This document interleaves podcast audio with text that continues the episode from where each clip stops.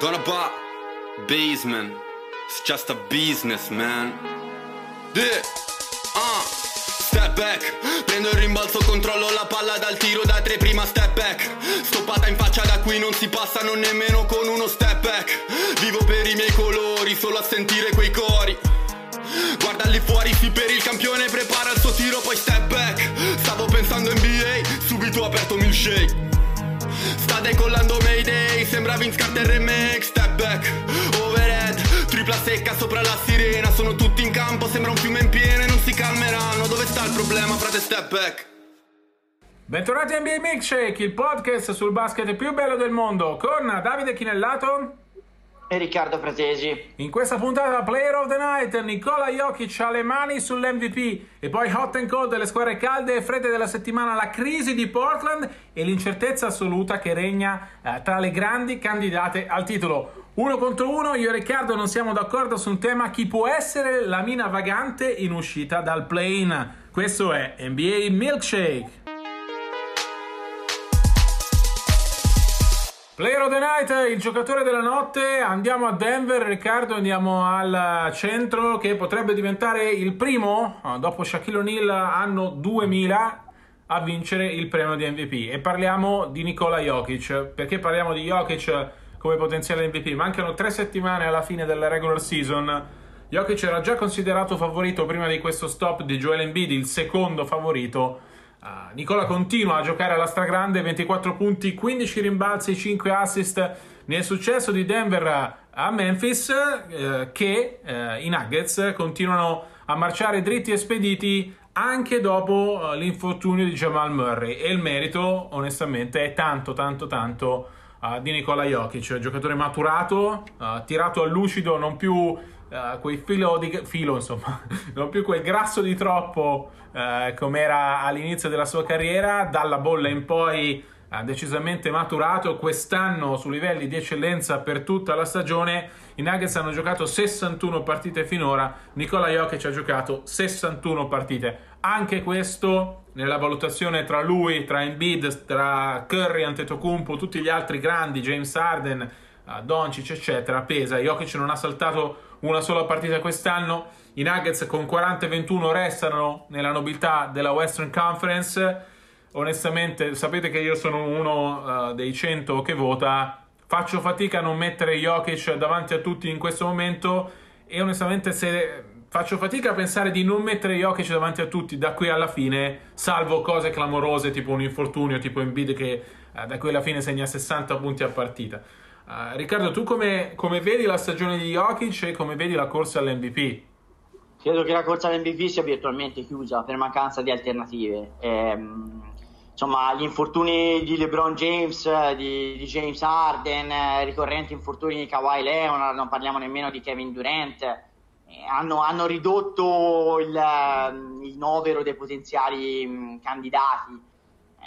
Secondo me le alternative sono Embiid e Steph Curry e Steph Curry ha comunque un record di squadra che gli impedisce secondo me di, di essere competitivo alla fine in sostanza quando i votanti tra cui te andranno poi a scrivere il nominativo del vincitore.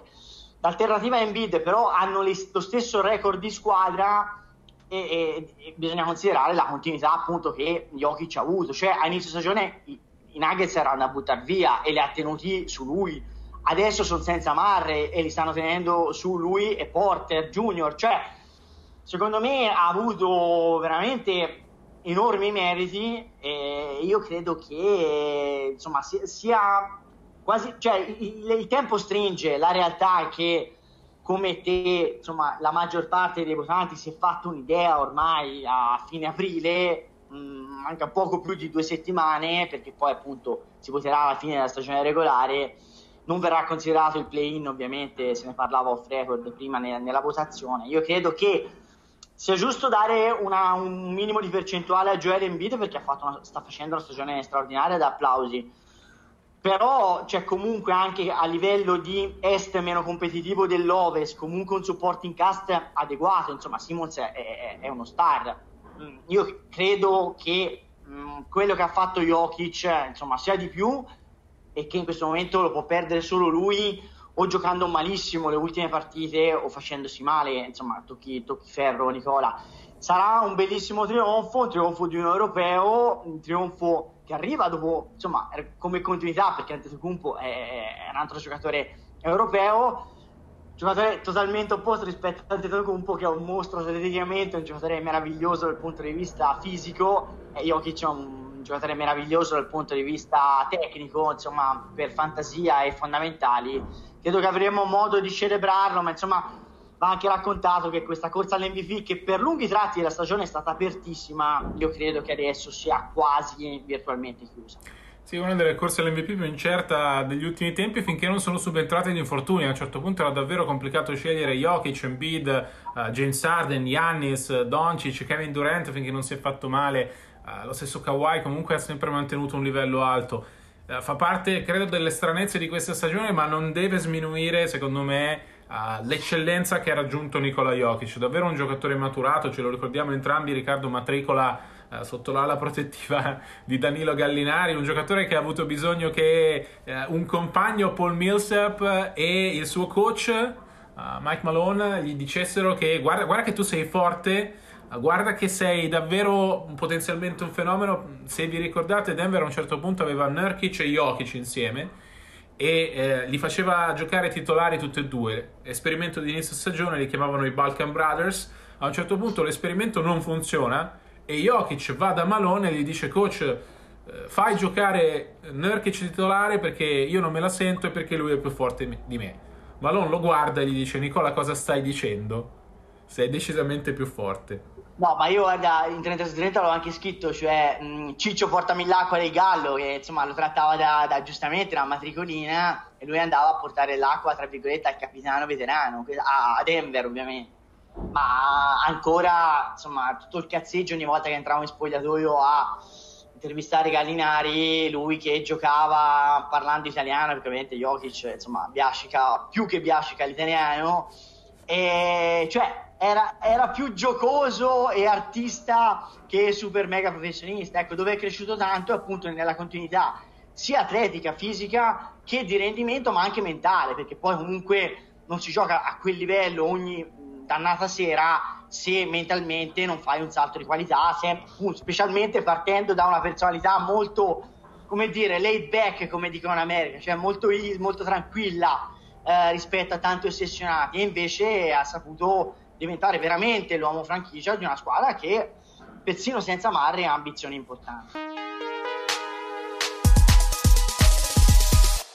Hot and cold delle squadre calde e fredde della settimana. Cominciamo da quella fredda. Uh, questa settimana, Riccardo, capirete quando vi parleremo di quelle calde perché. Allora, la squadra fredda della settimana sono i Portland Trail Blazers. Situazione estremamente complicata uh, al Moda Center. Hanno perso uh, le ultime 5 partite, viaggiano con un record di 32 vinte e 28 perse e sono in questo momento la settima squadra della Western Conference quella per spiegarci che non va ai playoff diretta, ma deve conquistarsela al play-in. È una crisi importante, non solo le ultime eh, 5 sconfitte, ma 7 delle ultime 8. Eh, c'è un rallentamento evidente di Damian Lillard che in questa serie non supera i 22 punti a partita e sta tirando attorno al 35% dal campo. Ci sono, Riccardo, tanti dubbi sulla gestione della squadra eh, dal momento della trade di Norman Powell. Qui abbiamo opinioni leggermente divergenti. Secondo me il problema non è tanto la trade, perché Powell è un meraviglioso giocatore, tant'è che i Blazers uh, pensano di rinnovarlo per la prossima stagione, sarà free agent, quanto la gestione della squadra post trade. Stotz ha inserito da subito Norman Powell in quintetto, uh, spostando in panchina Derek Jones Jr e stravolgendo un po' quella che era stata la struttura dei Blazers su cui avevano poggiato nonostante gli infortuni. Penso, su questo siamo d'accordo, che l'inserimento di Powell in quintetto sia un errore e che Powell avrebbe funzionato molto meglio da sesto uomo, come è stato per gran parte della sua esperienza a Toronto, anziché eh, da titolare. Uh, su questo appunto siamo d'accordo. Tu quali, quali errori imputi a Stotz nella gestione dei Blazers post-trade? Anzitutto i Blazers sono in crisi nera, hanno perso sei partite di fila in casa, il Moda Center erano da sempre una squadra quasi intrattabile. Eh, Lillard, io ho il dubbio che stia giocando non al meglio fisicamente, cioè che sia in giochi infortunato. è una delle poche stelle, lui, Westbrook e Butler, che giocano infortunati senza dir niente, quindi sai il cielo. A vederlo, onestamente, a me sembra non in condizioni ottimali. Con questa premessa, secondo me hanno totalmente cannato la trade di Powell per, um, per Trent e Hood, con Mancia pure. Io non sono così, cioè a me Paolo non fa impazzire, però sicuramente è un buon giocatore, ma secondo me è folle il fit, cioè se tu hai due guardie piccole come migliori giocatori e aggiungi una, guardia, una, terza guardia piccola, cioè, dire, cioè, non ha il minimo senso, ma una cosa è una banalità impressionante, a maggior ragione, come dici tu, se li fai partire insieme, li fai giocare insieme, minuti che contano, cioè diventa già una squadra che in difesa faceva una fatica dannata, così è una squadra allo sbando, difensivamente allo sbando, cioè eh, ogni giocatore rende 10 cm a quello che marca, cioè è una roba, cioè, siamo al, al, mini basket, cioè siamo a non capire l'ovvio, cioè eh, Trent è un giocatore più alto di Powell, meno, meno atleta di Powell che è molto più forte fisicamente, ma anche molto più intelligente, cioè un Trent ho parlato ragazzo di molto sveglio, molto smart e se tu sei sottodimensionato hai bisogno di un giocatore smart. Loro hanno già Covington che fa fatica a riconoscere i compagni agli avversari. Pavel è un altro giocatore, secondo me, non particolarmente con IQ cestistico elevato e di conseguenza diventa un grosso problema in assoluto e per come li fa giocare Stolz. Eh, io onestamente farei giocare o Jones o addirittura Melo Anthony, perché è vero eh, che, che, con Melo Anthony in difesa fatichi, però perlomeno ehm, hai due mh, ali eh, in eh, Melo e Covington che eh, possono darti um, dei centimetri e in qualche modo e, e, poi ragazzi cioè, comunque ci sono delle categorie ne, nello sport e nella pallacanestro anche, anche nell'ultima partita che ho visto quella persa in casa contro Memphis Melo aveva reperto la partita ai suoi con quattro triple di fila cioè un giocatore che mh, mm, in attacco stiamo parlando in attacco è, è sempre una potenziale minaccia quando si accende è un giocatore che ti decide le partite anche te le riapre dal nulla Powell è un buon giocatore, ma non è, non è, non è quel tipo di. Insomma, Anthony è tra i primi 15 realizzatori ogni epoca, è tanta roba, eh. cioè, e poi difensivamente è comunque un nome che riesce sempre magari a tirar fuori in clutch time il fischio favorevole, no? Perché si chiama sempre Melo Anthony, non è che ti chiami Norman Powell, con tutta, voglio dire, con tutta l'apertura di credito che può avere un ragazzo più giovane. È così, perché NBA conta lo status. Secondo me, quindi sto sicuramente del suo ci ha messo, però la crisi c'è, bisogna vedere Lillard quando recupererà una condizione adeguata e bisogna che trovi una rotazione diversa da questa qua che non va bene. Ti dico, io Nurkic l'ho visto benissimo contro Memphis, secondo me ha giocato benissimo, perfino in difesa ha fatto il suo rispetto a insomma, degli standard che non sono ovviamente eccezionali. E il problema è che eh, veramente sul perimetro è una beneficiata per chiunque, per gli avversari, e così non si può andare avanti. Tra l'altro Lillard non ha il meglio già non difende un granché e il suo uomo era sistematicamente solo, ecco, diventa, veramente diventa un problema.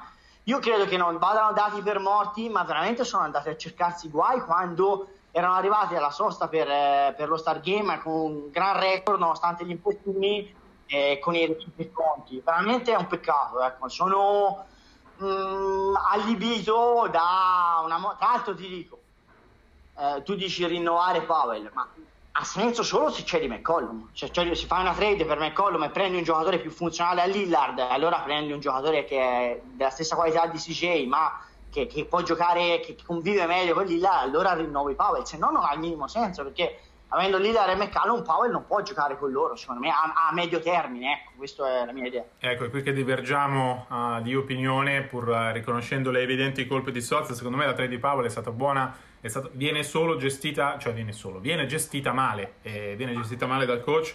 Powell è un giocatore che secondo me faceva comodo a Portland, nel senso Carmelo sta Uh, giocando una stagione tutto sommato positiva nelle ultime partite e in controtendenza rispetto ai compagni.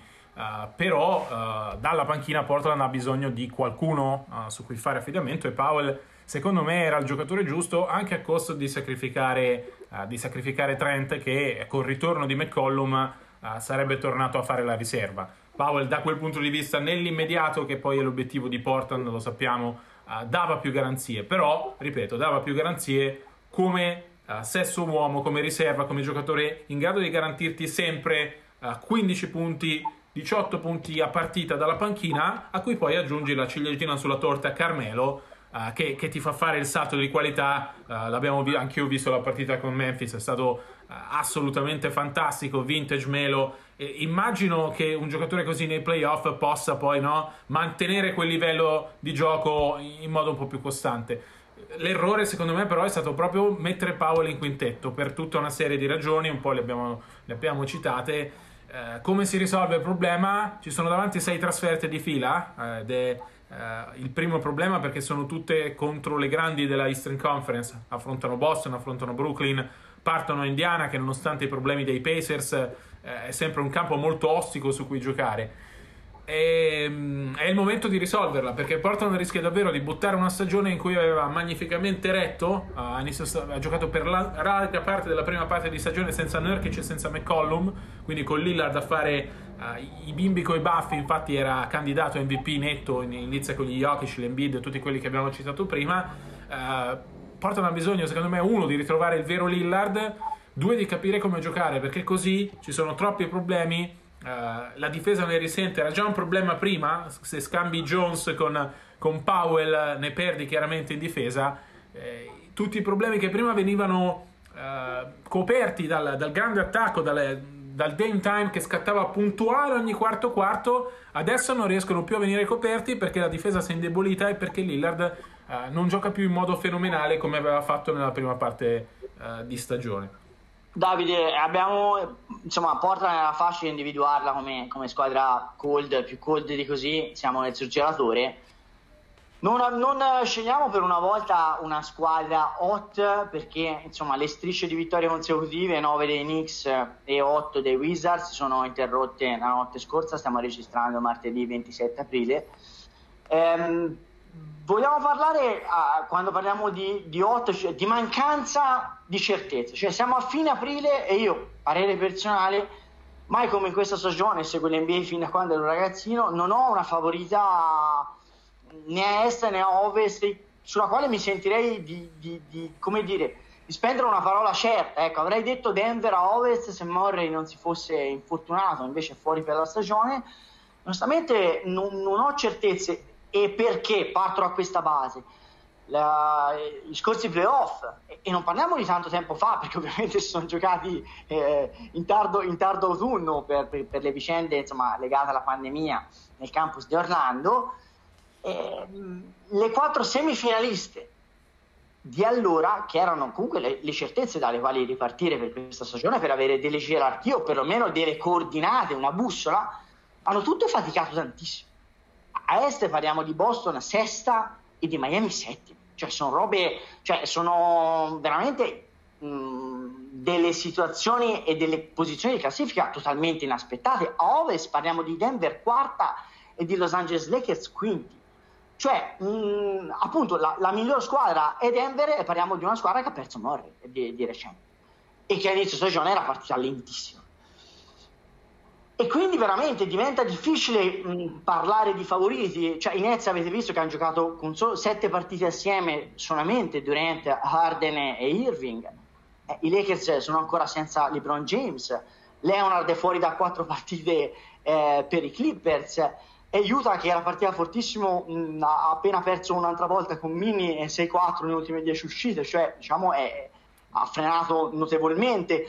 Philadelphia, insomma comunque Embiid ha avuto alla fine le sue, le sue pause fisiche purtroppo eh, come spesso gli accade. Cioè veramente si fa fatica a trovare una squadra hot vista in prospettiva cioè che partirà ai playoff con i favori del pronostico legittimati da qualcosa hai dimostrato cioè siamo alle proiezioni. E questo è il discorso. Siamo, no Davide come sì, la pensi? siamo a chi sono i tuoi favoriti? I Lakers se sono sani. Questa sarebbe la risposta eh, che vi darei però quel se è grosso come una casa. Abbiamo visto Anthony Davis nella notte eh, ha giocato la sua miglior partita eh, a Orlando, però insomma è ben lontano da essere. Anthony Davis uno dei migliori 5-7, fate voi, eh, giocatori in circolazione in NBA e i Lakers ancora non hanno LeBron James e non sanno ancora quando tornerà. E parliamo di un giocatore eh, fenomenale, il più forte giocatore in circolazione, eh, credo che il dibattito sia abbastanza eh, facile però è un giocatore di 36 anni, un giocatore che starà fermo un mese e mezzo, uh, se tornerà entro la fine della prossima settimana, e è un giocatore che di solito in questa parte di stagione uh, alza i giri del suo meraviglioso motore per essere spettacolare ai playoff e che invece è stato fermo un mese e mezzo, deve riprendere, non vi dico da zero, però uh, stare fermo un mese e mezzo significa perdere il ritmo partita che l'unica cosa non replicabile. È una frase fatta, una delle tante che sentite nel mondo NBA, ma è vera. Non esiste niente di replicabile a giocare partite NBA. In questa stagione aggiungete il fatto che le squadre non si possono allenare perché giocano praticamente ogni due giorni e avete per esempio il motivo per cui Davis deve usare le partite per rimettersi in forma. LeBron se torna, torna l'ultima settimana di regular season. I Lakers giocheranno tre partite, poi fa- saranno fermi una settimana se eviteranno il play-in, cosa che in questo momento succede, e poi riprenderanno i playoff. Per cui capite che non c'è tempo fisicamente per tornare in forma. E allora, se i Lakers al primo turno affrontano una squadra importante, come o anche eh, in questo momento troverebbero i Nuggets.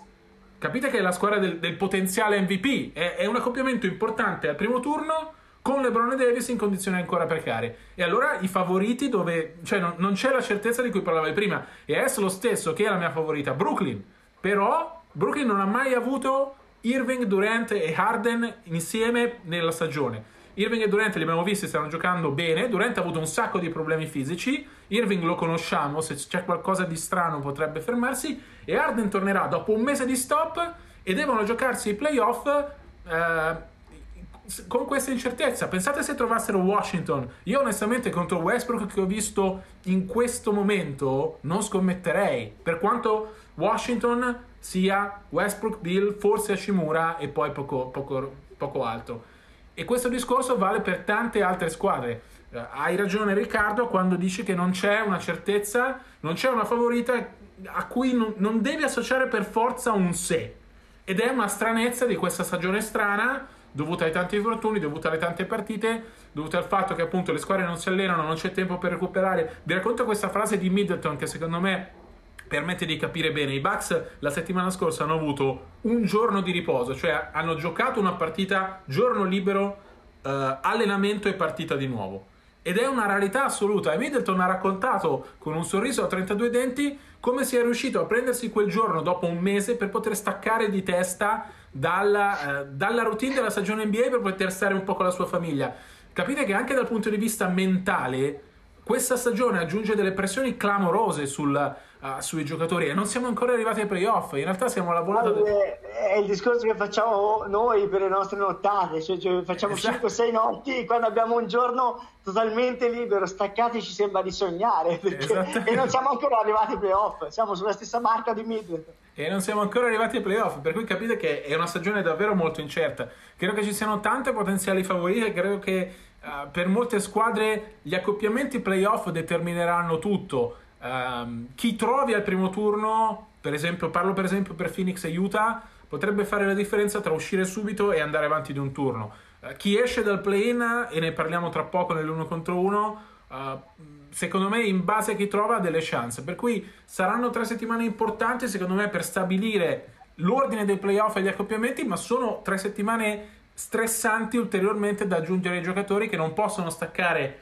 uh, come avrebbero fatto in, di solito in una stagione normale, no? dove a questo punto le cose sono già decise, perché tutte le squadre giocano per qualcosa e questo ovviamente aggiunge pressione, fatica, uh, incertezza ad una situazione già molto incerta. Uno contro uno, io e Riccardo non siamo d'accordo su un tema, cerchiamo di trovare una mina vagante dal plane. Come funziona il plane se non lo sapete? Uh, tornei indipendenti per entrambe le conference per decidere le ultime eh, due squadre che entrano nel tabellone playoff, la settima e l'ottava. Funziona così, uh, nel primo giorno si gioca uh, co- la settima ospita l'ottava, chi vince questa partita finisce, entra nel tabellone principale come settima, chi perde ospita la vincente di nona contro decima e chi vince quella seconda partita che si giocherà due giorni dopo entra nel tabellone principale come ottava in uh, classifica, come testa di serie numero 8. Le squadre coinvolte dal play-in in questo momento sono a est Miami, Charlotte, Indiana e Washington. Sono da definire perché, per esempio, la differenza in classifica tra Boston e Miami è davvero uh, minima, mezza partita. Uh, a ovest invece ci sono Portland, Memphis, San Antonio e Golden State distante New Orleans, secondo me è fuori dai giochi, nonostante mm, da qui alla fine della stagione affronterà tre volte Golden State. A est eh, non do ancora per spacciati Chicago e Toronto, ma Washington delle quattro è la squadra che sta giocando meglio. Era candidata ad essere la nostra squadra cold prima di perdere la supplementare con San Antonio. Per cui faccio fatica a vedere i Wizards, eh, i Wizards scivolare indietro. Eh, Riccardo, qual è la tua mina vagante? Per mina vagante intendiamo la squadra che può entrare nel tabellone eh, principale dal play-in e fare la sorpresa al primo turno.